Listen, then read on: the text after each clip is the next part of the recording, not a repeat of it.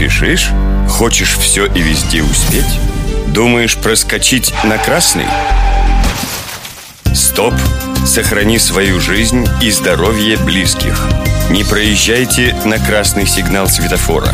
Напрасный риск – разбитая жизнь. Это сообщение было предоставлено страховой компанией MBN. Для получения бесплатного расчета стоимости страховки обращайтесь по телефону 503 761 33 67.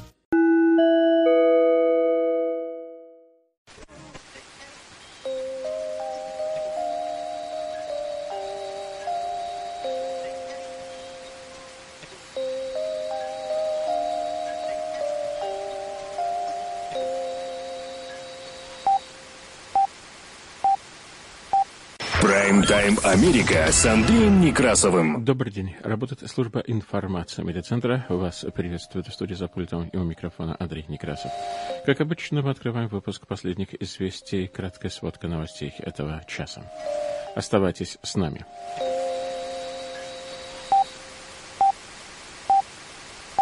Прайм-тайм Америка с Андреем Некрасовым. Республиканец Глен Янкин победил на выборах губернатора Виргинии. Байден сказал репортерам, что результаты выборов свидетельствуют о растерянности избирателей. Жители Миннеаполиса проголосовали против упразднения полиции. А тем временем сенатские демократы вновь пытаются продвинуть избирательную реформу, но пока у них не получается. Байден сдвинул срок вакцинации для работников частного сектора на 4 января. В Айове олени массово заразились коронавирусом. Число инфицированных COVID-19 в Украине превысило 3 миллиона. Ситуация с заболеваемостью ковидом в России становится и вовсе катастрофической. В России рекордное число умерших от коронавируса и реанимации переполненное число умерших и зараженных растет не по дням, а по часам. Между тем, россияне, привитые разработанными в России вакцинами, с 8 ноября уже не смогут попасть в Соединенные Штаты Америки. Россия просит Соединенные Штаты Америки направить в Москву больше дипломатов, чтобы начать снова выдавать визы. Директор ЦРУ затронул на переговорах в Москве тему российских хакеров. Путин и Лукашенко подписали интеграционный декрет. Президент Грузии отказывается помиловать Михаила Саакашвили. ФБР заявил о том, что внутренний экстремизм – это опасность, сопоставимая с угрозой ИК. Федрезерв сворачивает программа выкупа облигаций, но по итогам двухдневного заседания решено сохранить базовую процентную ставку на уровне от 0 до 0,25% годовых. Между тем, Байден заявил, что данные по безработице свидетельствуют об уверенном восстановлении экономики страны. В Соединенных Штатах Америки предъявлены обвинения россиянина, участвовавшему в составлении так называемого досье «Стила». В Соединенных Штатах Америки отзывают взрывоопасные павербанки. Они покалечили людей и испортили имущество. Во Франции взорвавшийся мобильный телефон разрушил печь крематория, но из-за этого никто не будет отзывать мобильные телефоны. Сотрудник заповедника в Калифорнии ценой своей собственной жизни спас повисшую на высотном аттракционе женщину.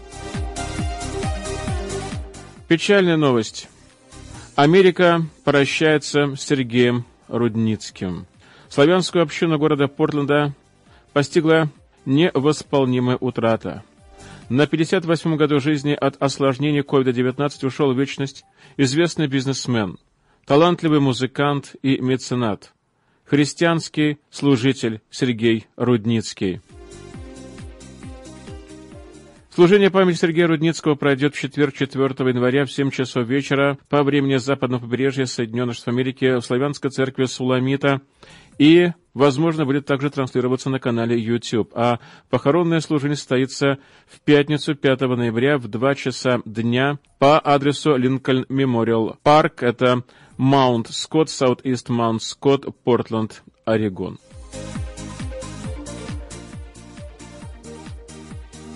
И нас ждет самое длительное за сто лет лунное затмение.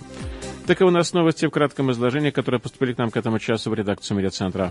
Прайм-тайм Америка с Андреем Некрасовым. О погодах за бортом. На Землю обрушилась супермощная геомагнитная буря. И экстремально суровый геомагнитный шторм бушевал в течение нескольких часов. И по-прежнему есть основания полагать, что он будет продолжаться. Магнитные бури вызваны непрекращающимися вспышками на Солнце, которые посылают точно в нашу сторону не только великолепные по своей красоте протуберанцы, но и плазму, которая вызывает солнечную радиацию, ну а через несколько дней магнитные бури. Увы, полярное сияние в Соединенных Штатах Америки могли наблюдать только жители тех штатов, которые сейчас находятся не во власти фронта дождей. В Филадельфии, увы, невозможно было наблюдать, поскольку небо было закрыто облаками и тучами, но в ближайшие дни будет солнечно, между тем, по ночам будут заморозки, и столбики снегов будут падать ниже 30 градусов по Фаренгейту. В Портленд-Метроире по-прежнему дождливо, холодно и ветрено. Ветер дует с порывами примерно до 35 миль в час с юга. И в ближайшие дни, судя по всему, погода не сильно изменится. Прайм-тайм Америка с Андреем Некрасовым. Работает служба информации медиацентра. Нас можно слушать на частоте 1040 АМ в аналоговом и в цифровом режимах HD в штатах Орегон и Вашингтону, где нас также можно принимать на радио KBSFLP на частоте 100,7 FM. На востоке Соединенных Штатов Америки слушайте нас в Филадельфии, в штате Пенсильвания, на радио WHIILP на частоте 106,5 FM.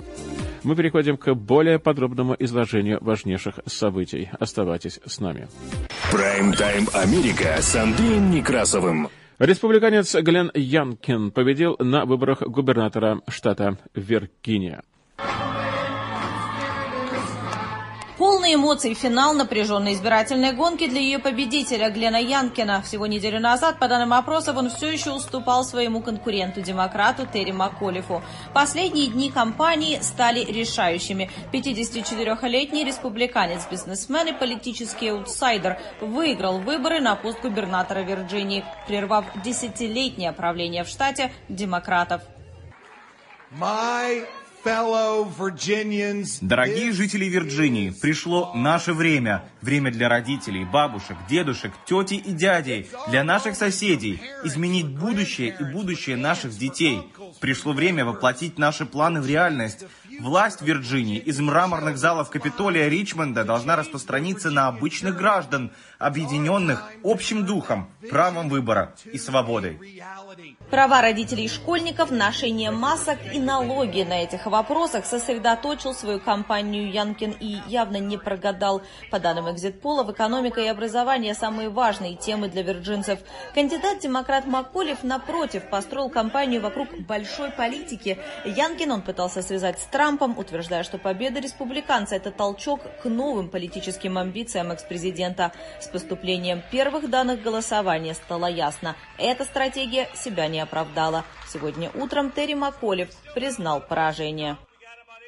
Несмотря на то, что вчера мы потерпели поражение, я рад, что мы провели кампанию, сражаясь за ценности, в которые мы так глубоко верим. Поздравляю избранного губернатора Глена Янкина с победой на выборах. Надеюсь, что жители Вирджинии присоединятся к пожеланиям всего наилучшего ему и его семье. Эксперты отмечают своей кампании, Глен Янкин не только гарантировал победу себе, но и наметил путь однопартийцам, готовящимся к промежуточным выборам в следующем году. Победу республиканцу принесли жители пригородов. Именно там часто и решается судьба кампаний. В 2020-м на президентских выборах эта часть избирателей поддержала Джо Байдена, но с тех пор настроения в штате изменились. С выборов 2020 года политический контекст существенно изменился. В первую и главную очередь Дональд Трамп больше не глава Белого дома. Его имени не было в бюллетене. В последние четыре года демократы выигрывали все в Вирджинии. И главной причиной были антитрамповские настроения. Но фигура Трампа больше не имеет столь большого значения в Вирджинии. Угроза не кажется серьезной, и тем не менее МакКоллив продолжал вести кампанию, изображающую Ян Янкина как приспешника Трампа. Я думаю, это была ошибка со стороны демократов. Сегодня республиканцы в Вирджинии явные триумфаторы. Им досталось не только кресло губернатора, но и вице-губернатора. А также не исключено, что именно республиканцы получат и большинство мест в законодательном собрании Вирджинии. Прайм-тайм Америка с Андреем Некрасовым. Байден сказал репортерам, что результаты выборов свидетельствуют о растерянности избирателей. Я цитирую. Люди расстроены и не уверены во многих вопросах, начиная от пандемии COVID-19 и заканчивая проблемами в школьном образовании, а также на работе и, разумеется, стоимостью галлона бензина. И поэтому, если я смогу добиться принятия и подпишу закон «Восстановить лучше, чем было», вы увидите, как быстро и оперативно произойдут улучшения. Конец цитата заявила Байден, общаясь с журналистами. Президент сказал, что принятие законопроектов об инвестициях в инфраструктуру, социальную сферу до выборов могло бы каким-то образом помочь избранию Терри Макколефа на пост губернатора Виргинии, однако это не обязательно поменяло бы результаты голосования. И одним из вопросов, оставших решающим для победы Янкина, явилась его позиция по поводу преподавания в школах штата вопросов, связанных с расовой половой принадлежностью. Это помогло республиканцу заручиться поддержкой среди родителей школьников, проживающих в пригородах. О том, как демократы должны бороться с утверждениями республиканцев о том, что критическая расовая теория преподается в школах, Байден сказал так. Я, цитирую, я думаю, что мы должны больше делать для американского народа. Конец цитаты. Прайм-тайм Америка с Андреем Некрасовым. Жители Миннеаполиса проголосовали против упразднения полиции. Вопрос номер два. В бюллетене должен ли Миннеаполис распустить департамент полиции и заменить его на департамент общественной безопасности, разделил жителей города на два практически равных лагеря. Те, кто за, уверены, это единственная возможность изменить ситуацию с полицейским насилием. Да, я поддерживаю создание нового департамента общественной безопасности в Миннеаполисе. Я считаю то, что есть сейчас, это ужасно. И нам действительно нужны перемены.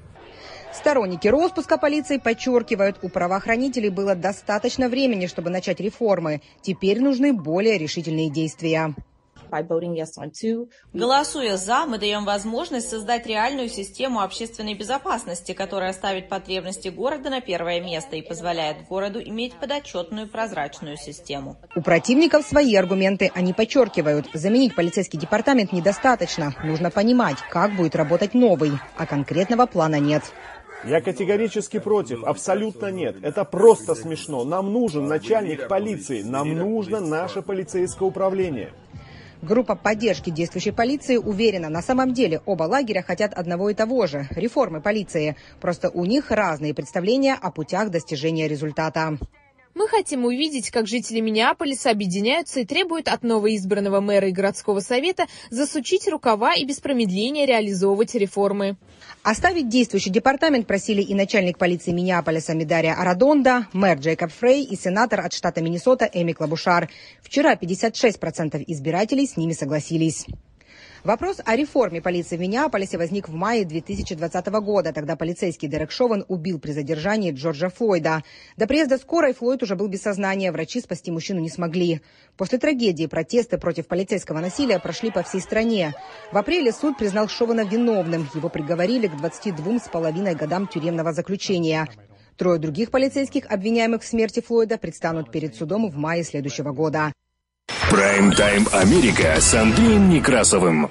Ну что ж, выборы закончились, а между тем сенатские демократы в среду в четвертый раз пытались продвинуть законопроект об избирательных правах, но вновь встретили сопротивление страны республиканцев. И в Сенате было назначено голосование по вопросу о том, выносить ли на рассмотрение закон о продвижении избирательных прав, который восстановит требования запрета на расовую дискриминацию в правилах голосования штатов, которое было отменено Верховным судом Соединенных Штатов Америки в 2013 году. Для демократов избирательная реформа является приоритетом в свете ограничений, введенных рядом республиканских штатов в ответ на заявление бывшего президента Дональда Трампа о массовых фальсификациях на выборах 2020 года. По данным внепартийного центра правосудия Брэннона, по меньшей мере 19 штатов приняли законы, затрудняющие доступ к голосованию.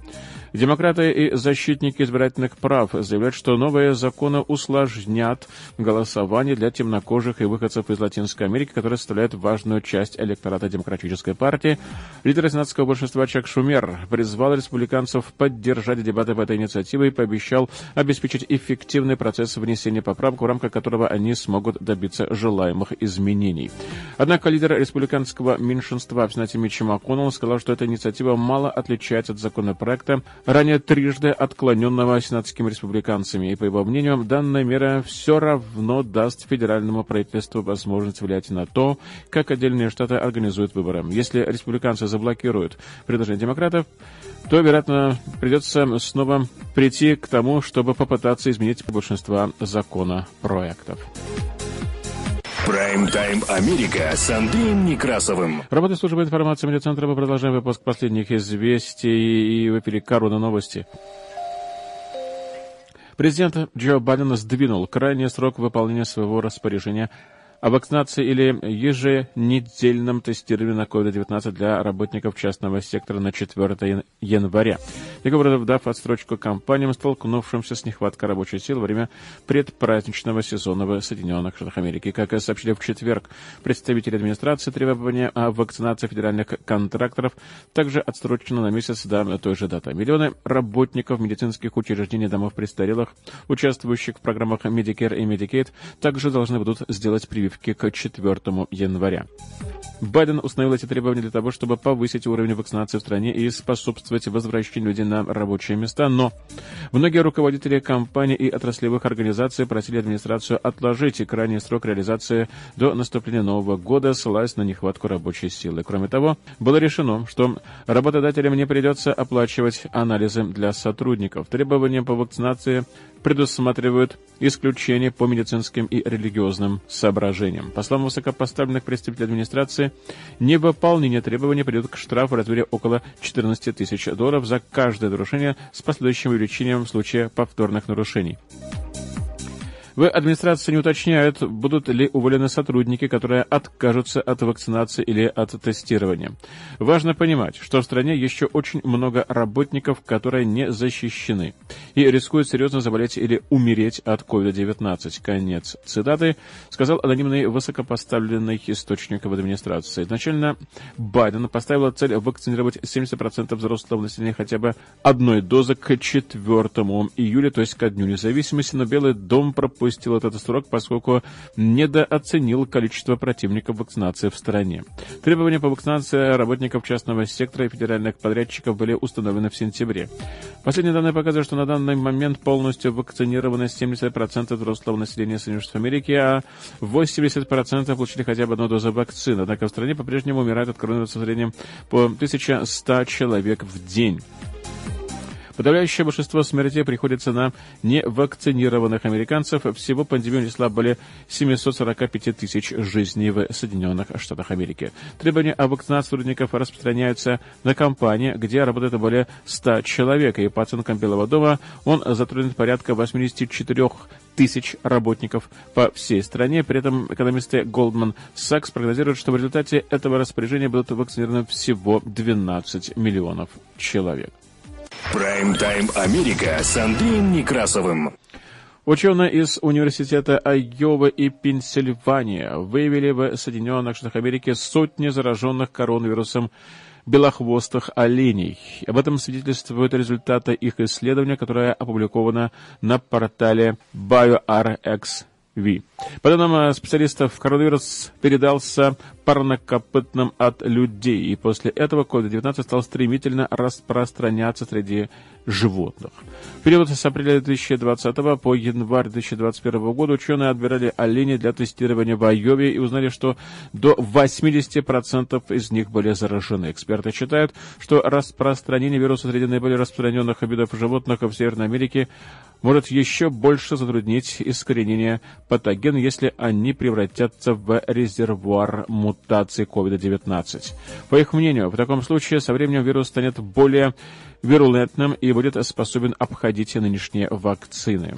Ранее исследователи из Швейцарского института инфекционных заболеваний и Института вирусологии и иммунологии при Бернском университете совместно с коллегами из Германии и Коста-Рики изучили в лабораторных условиях способность коронавирусной инфекции инфицировать клетки дыхательных путей различных животных, чтобы понять, какие виды восприимчивы к COVID-19. Всего были изучены клеточные структуры 12 видов млекопитающих, включая макао, резус, кошку, хорька, собаку, свинью, кролика, коз, крупнорогатый скот, ламов, верблюдов и два вида летучих мышей. Согласно результатам исследований, коронавирус эффективно инфицировал только респираторные клетки кошек и обезьян. Прайм-тайм Америка с Андреем Некрасовым. Работает служба информации медиацентра. Мы продолжаем выпуск последних известий, которые транслируются на частоте 1040 АМ в аналогом и в цифровом режимах HD в штатах Орегон и Вашингтон, где нас также можно принимать на радио KBS FLP на частоте 100,7 FM. На востоке Соединенных Штатов Америки слушайте нас в Филадельфии, в штате Пенсильвания на радио WHIILP на частоте 106,5 FM. Мы продолжаем выпуск последних известий международными новостями. Оставайтесь с нами. Прайм-тайм Америка с Андреем Некрасовым. Число случаев инфицирования коронавирусом в Украине превысило 3 миллиона. Более 70 тысяч человек, заболевших, скончались, так сообщило Министерство здравоохранения. Заявление киевских властей появилось в то время, как Восточная Европа пытается справиться со всплеском заболеваемости COVID-19 на фоне низкого уровня вакцинации, вызванного скептическим отношением к вакцинам и дезинформации. Министерство сообщило, что за предыдущие сутки был зарегистрирован новый рекорд в 27 377 новых случаев COVID-19. Предыдущий максимум в 26 670 случаев был зафиксирован 29 октября. Министерство также сообщило, сообщила о 699 новых летальных исходах в стране с населением около 40 миллионов человек. Одна из беднейших стран Европы, Украина, столкнулась с огромным ростом заболеваемости в связи с распространением более опасного штамма Дельта. Рост заболеваемости и летальных исходов побудил власти ввести строгие ограничения, призвать людей делать прививки, однако жесткие ограничения вызвали протесты. Более тысячи человек вышли на митинг в центре Киева 3 ноября. Демонстранты собрались у здания Верховной Рады, перекрыли дороги, держа плакаты «Нет вакцинации», «Скажи нет ковид-паспортам» и «Скажи нет ковид-геноциду». Конец цитаты. Прайм-тайм Америка с Андреем Некрасовым. В России рекордное число умерших от коронавируса. Реанимации переполнены, и ситуация с заболеваемостью ковидом в России становится просто катастрофической. Число умерших и зараженных растет буквально не по дням, а по часам. Между тем, 8 э, ноября вступает в силу новые правила допуска путешественников в Соединенные Штаты Америки, согласно которым иностранцам, прибывающим в страну, необходимо будет предоставить сертификат о вакцинации, одной из шести одобренных в Соединенных Штатах Америки или в Европе вакцин, и «Спутник», а также две другие разработанные в России вакцины не авторизированы американскими регуляторами и Всемирной ассоциацией здравоохранения. Согласно новым правилам, следующего понедельника все путешествующие в Соединенные Штаты Америки иностранцы с неиммиграционными визами будут обязаны предъявлять свидетельство о пройденной вакцинации. В списке вакцин, указанных на сайте Центров по контролю и профилактике заболеваний и принимаемых на американской границе, шесть наименований. Среди них одобренные американскими регуляторами Johnson Johnson, Pfizer и BioNTech и Moderna, а также разрешенные Всемирной организацией здравоохранения ВОЗ AstraZeneca, Covishield, Sinopharm и Sinovac. В России массово применяются только местные вакцины. Это «Спутник», Ковивак и Эпивак Корона. В СРС подтвердили, что с 8 ноября иностранцы, не привитые вакцинами, одобренными Управлением по санитарному надзору за качеством пищевых продуктов и медикаментов, то есть FDA или ВОЗ вакцины, не смогут въезжать в Соединенные Штаты. Если вы привились вакцины от COVID-19, которая не одобрена FDA или не включена в список для экстренного применения ВОЗ, вы можете вакцинироваться заново, выбрав одобренную FDA или ВОЗ вакцину от COVID-19. Конец. Цитата так говорится в заявлении Центров по контролю и профилактике заболеваний. Далее написано, что обращаем внимание на отсутствие данных о безопасности или эффективности повторной вакцинации после получения вакцины против ковида, не утвержденной управлением по санитарному надзору за качеством пищевых продуктов и медикаментов Соединенных Штатах Америки. Конец цитаты. И в CDC подчеркнули, что путешественникам, которые решат вакцинироваться одной из шести принимаемых при въезде в Соединенные Штаты Америки вакцин, необходимо подождать не менее 28 дней после последней дозы предыдущей полученной ими вакцины, не одобренной американскими или европейскими регуляторами.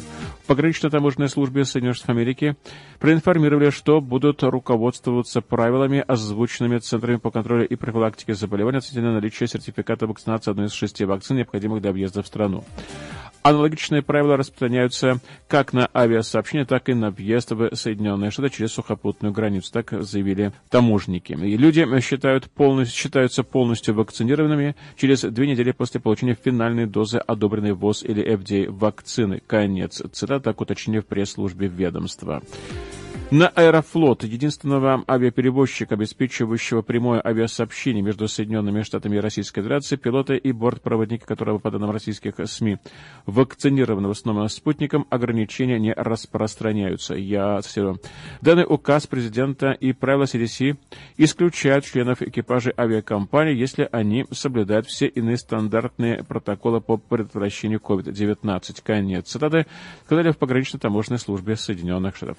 Список список исключений, помимо граждан и резидентов Соединенных Штатов Америки, также попадают участники клинических исследований некоторых вакцин против COVID-19 лица, которым вакцинация противопоказана по медицинским причинам лица, приезжающие в Соединенные Штаты Америки по экстренным или гуманитарным причинам и путешественники с нетуристическими визами из стран, где ограничен доступ к вакцинам с уровнем вакцинации менее 10%. И по данным на данный момент в списке стран с ограниченным доступом к вакцинам это 50 стран, включая Афганистан, Ирак, Египет, Египет, ряд африканских государств, а также включается Армения. Все привитые путешественники по-прежнему будут обязаны предоставлять негативный тест на COVID-19, взятый в течение трех суток до вылета, и ограниченный круг путешественников, имеющих право въехать в Соединенные Штаты Америки без наличия сертификата прививки, должны будут предоставить результат анализа на коронавирус, взятого не позднее, чем за сутки до вылета. Сертификат о вакцинации можно будет предъявить в бумажном или электронном виде. Прайм-тайм Америка с Андреем Некрасовым. Сергей Рябков призвал Соединенные Штаты усилить свое представительство в Москве. О двухсторонних отношениях России и Соединенных Штатов говорил заместитель министра иностранных дел России Сергей Рябков, выступая на форуме «Диалог Форт Росс».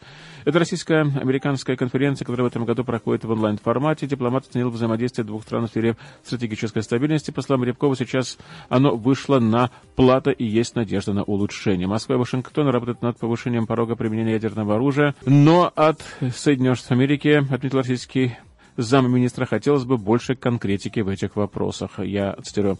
Мы обеспокоены тем фактом, что в последние годы Соединенные Штаты Америки сознательно добавили неопределенности в вопрос о том, при каких обстоятельствах возможно применение ядерного оружия. Мы хотим здесь больше ясности. Конец цитаты указал зам главы МИДа Российской Федерации. Как отметил Рябков, с российской стороны есть три недавних документа, которые объясняют, в каких крайне гипотетических обстоятельствах может быть быть рассмотрено применение ядерного оружия. Мы работаем над поднятием порога применения ядерного оружия. Конец. ЦАДА подчеркнул он, выразив надежду на то, что это будет отражено в будущем обзоре ядерной ситуации в Соединенных Штатах Америки. Текущий кризис в отношениях между Россией и Соединенными Штатами может быть опаснее холодной войны, сообщает агентство ТАСС. Я цитирую. Позвольте сказать со всей откровенностью. Друзья и коллеги, что, по нашим оценкам, то, что мы видим сегодня в двухсторонних отношениях между Россией и Соединенными Штатами, можно описать как очень жесткий сложный кризис. Возможно, такой степени, что в некоторых смыслах он превосходит ту плохую ситуацию, которую две наши страны пережили во время Холодной войны. Он может быть еще более опасным, потому что в то время были четкие рамки и правила, а теперь слишком много неизвестности вокруг всего этого. Это довольно рискованно. Ну а дипломатические войны и вовсе нужно прекратить. Конец. Цитата заявил Рябков. Он призвал Соединенные Штаты направить в Москву новых дипломатов, чтобы нормализовать ситуацию с выдачей американских виз россиянам. Я цитирую.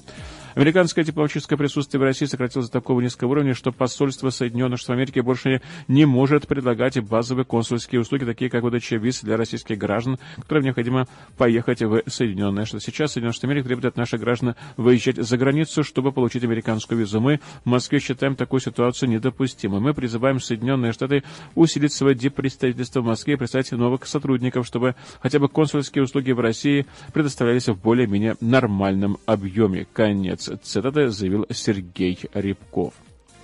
Прайм-тайм Америка с Андреем Некрасовым. Уильям Бернс, директор Центрального разведывательного управления Соединенных Штатов, во время своего визита в Москву поднял вопрос о российских кибератаках на переговорах с руководителями российских служб безопасности. Об этом в среду сообщил агентство Редрес со ссылкой на три источника. На июньском саммите в Женеве президент Соединенных Штатов Америки Джо Байден потребовал от российского президента Владимира Путина предпринять меры против базирующихся в России киберпреступников, использующих программы вымогателей для атак на американские компании и организации. Москва публично согласилась бороться с киберпреступниками. Я цитирую. Кибербезопасность стала одной из тем на переговорах. Конец. Цитата рассказал источника, близко к Федеральной службе безопасности ФСБ России, добавив, что Бернс предоставил доказательства причастности российских хакеров к атакам. Источник, знакомый с деятельностью американских спецслужб и российский источник в сфере кибербезопасности подтвердили, что Бернс затронул тему хакеров во время переговоров. Во вторник директор ЦРУ, свободно говорящий по-русски, ранее занимавший пост посла Соединенных Штатов Америки в Москве, провел переговоры с Николаем Патрушевым, секретарем Совета Безопасности Российской Федерации и экс-главой ФСБ. В среду Берн встретился с Сергеем Нарышкиным, главой службы внешней разведки СВР. Они обсудили сотрудничество Соединенных Штатов Америки и России в борьбе с международным терроризмом, и об этом сообщило агентство Интерфакс. Прайм-тайм Америка с Андреем Некрасовым. О теревне Владимира Путина и Александра Лукашенко 4 ноября в ходе онлайн-заседания Высшего Совета Союзного государства России и Беларуси подписали так называемый интеграционный декрет Союзного государства. Этот документ, как сообщает РИА Новости, утверждает 28 так называемых союзных программ, одобренных в сентябре. Они касаются главным образом интеграции в сфере экономики. Кроме того, лидеры России и Беларуси утвердили совместную военную доктрину. Документ подписан в российской государственный праздник День народного единства. Путин во время подписания находился в Севастополе. Российский президент в своем выступлении заявил, что Москва и Минск, я цитирую, намерены сообща противостоять любым попыткам вмешательства во внутренние дела и будет продолжать оказывать помощь братскому белорусскому народу. Конец цитаты. Путин несколько раз подчеркнул, что Беларусь является для России братской республикой. Лукашенко в своем выступлении сказал, что отдельные телеграм-каналы в России сомневались в том, что документ будет подписано, и мы сегодня отвечаем на этот вопрос всем высшим Госсоветом. Конец. Цитата так сказал. Он переговоры об углублении интеграции вошли в завершающую фазу после того, как Лукашенко удалось подавить массовые выступления против его власти летом и осенью прошлого года. Ряд представителей белорусской оппозиции опасаются, что Лукашенко может ради поддержки Москвы отказаться от суверенитета Беларуси вообще. Прайм-тайм Америка с Андреем Некрасовым. Грузия. Президент Грузии Саломи Зурубашвили на брифинге 3 ноября повторила свою твердую и неизменную позицию отказа в помиловании экс-президента Михаила Саакашвили, который с 1 октября голодает в тюрьме. Я цитирую, бывший президент не отвечает ни одному критерию, ни политического заключенного, ни жертвой несправедливости. Он является добровольно и нелегальным путем проникнувшим в Грузию осужденным, чей приезд ставил целью дестабилизацию. Несмотря на это, исходя из высокого общественного и политического интереса, он должен считаться особенным заключенным, и это требует от пенитенциарной администрации и от властей Грузии особого внимания и принятия всех мер, чтобы ухудшение его здоровья не было использовано в целях политической спекуляции или дестабилизации.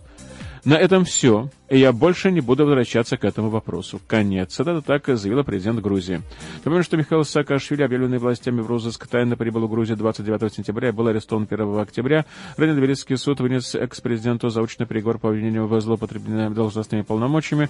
Саакашвили отрицает свою вину, заявляя, что является политзаключенным и узником Путина. И 20 октября прокуратура Грузии предъявила еще одно обвинение Саакашвили по делу о незаконном пересечении государства государственной границы. Личный врач, объявившего голодовку экс-президента, сообщил ранее СМИ, что у Саакашвили заболевание крови, талисемия, и что ему вообще противопоказано голодать.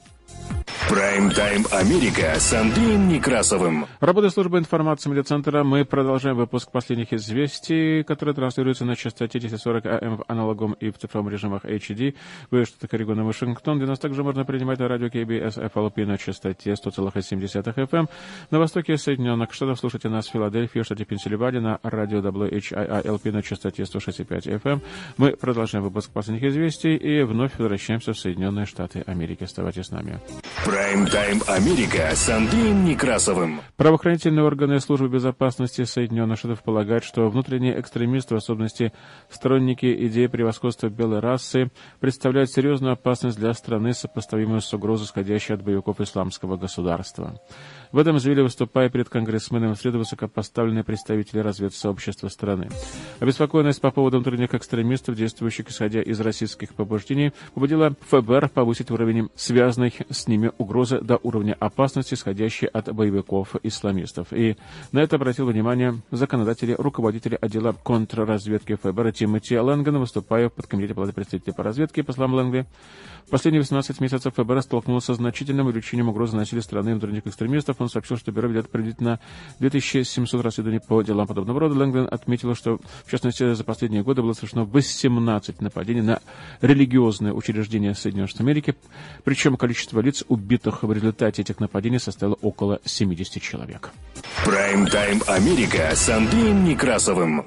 Экономические новости. Федрезерв Соединенных Штатов Америки сворачивает программу выкупа облигаций, но по итогам двухдневного заседания все-таки ФРС решила сохранить базовую процентную ставку на уровне 0,025%. Сегодня э, американский фондовый рынок очень нервно реагирует на итоги двухдневного заседания Федеральной резервной системы. Э, итоги стали известны буквально час назад. Э, сенсаций никаких мы не услышали, как и предполагалось. Федеральная резервная система начинает постепенно сокращать помощь американской экономике, стимулирование американской экономики ежемесячной закупкой облигаций на сумму 120 миллиардов долларов. Сокращение будет, разумеется, постепенно на 15 миллиардов долларов в месяц. Э, как я сказал уже, эту меру ожидали, об этом говорили эксперты накануне заседания, но тем не менее рынки сегодня реагируют несколько нервно, в результате чего индекс Dow Jones опустился на практически 1% э, с утра. Сейчас он немножко э,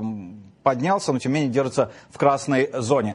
Э, частный сектор сегодня добавил 571 тысячу новых рабочих мест. Хорошие новости из сектора занятости трудового занятости, трудовой занятости и добавив 571 тысячу новых рабочих мест, частный сектор при этом э, превзошел ожидания. Ждали приблизительно 395 тысяч новых рабочих мест. И главным образом такой э, заметный подъем произошел благодаря э, приему на работу, приему на работу в гостиничном секторе, в рестораны, в бары, в сферу обслуживания и так далее. А, эти данные сегодня опубликовала компания ADP, занимающаяся обработкой как раз вот данных, связанных с выдачей зарплат.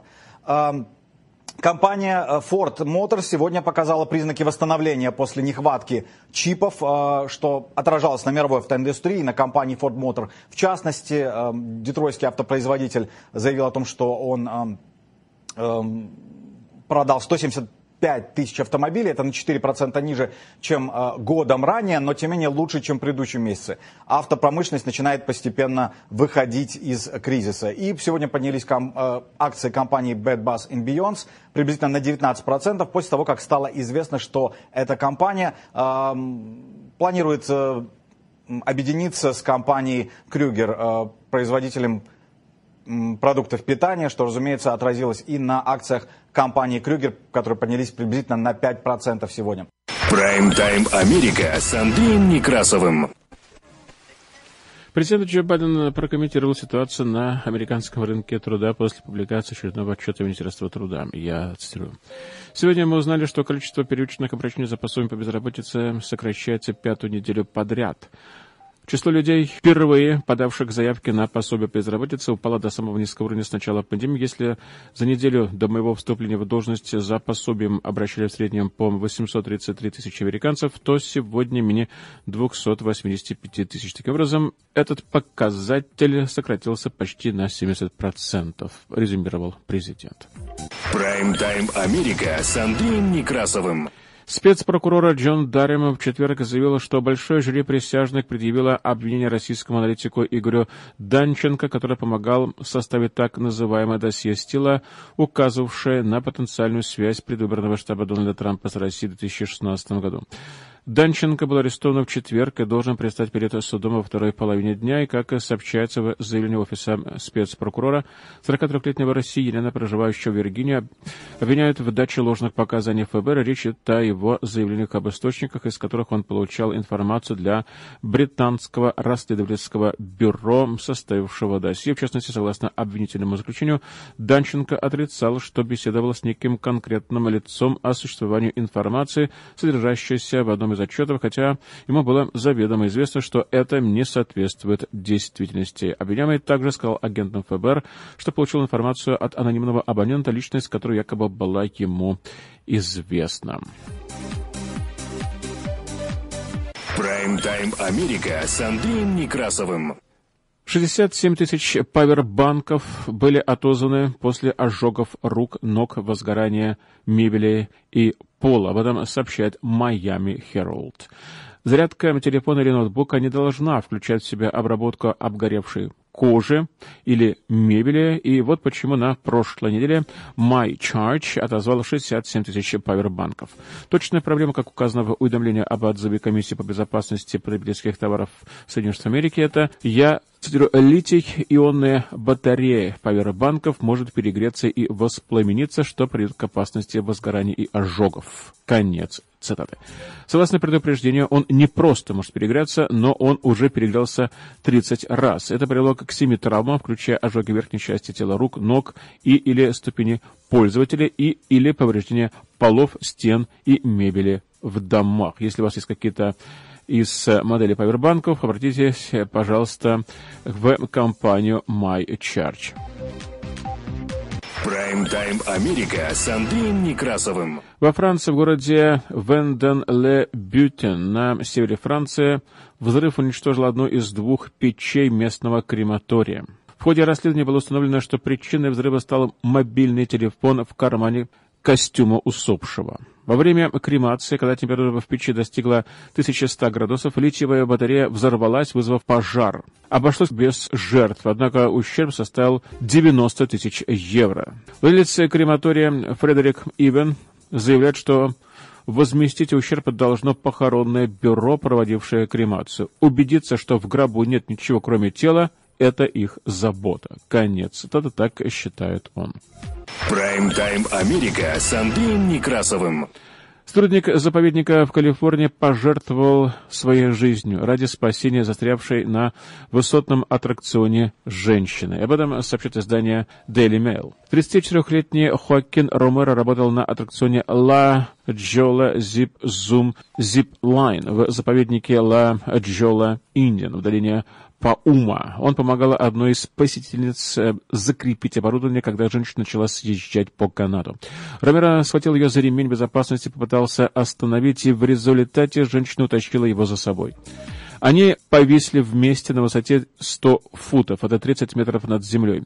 Ромеро испугался, что они оба погибнут, так как конструкция не выдержит веса двоих человек, и отпустил женщину. И в результате падения мужчина получил множественные травмы, и ценой своей жизни американец спас посетительницу этого ужасного аттракциона. Пожарные извлекли Ромеро при помощи веревок, его доставили в больницу, где он скончался. Посетительница аттракциона осталась невредима совершенно. Максимальный вес, который способен выдержать этот зиплайн всего лишь 113 килограмм. Руководство аттракциона заявило, что потрясено потерей сотрудника, а также подчеркнуло, что проведет тщательное расследование произошедшего в сотрудничестве с полицией возможно, даже с FBI.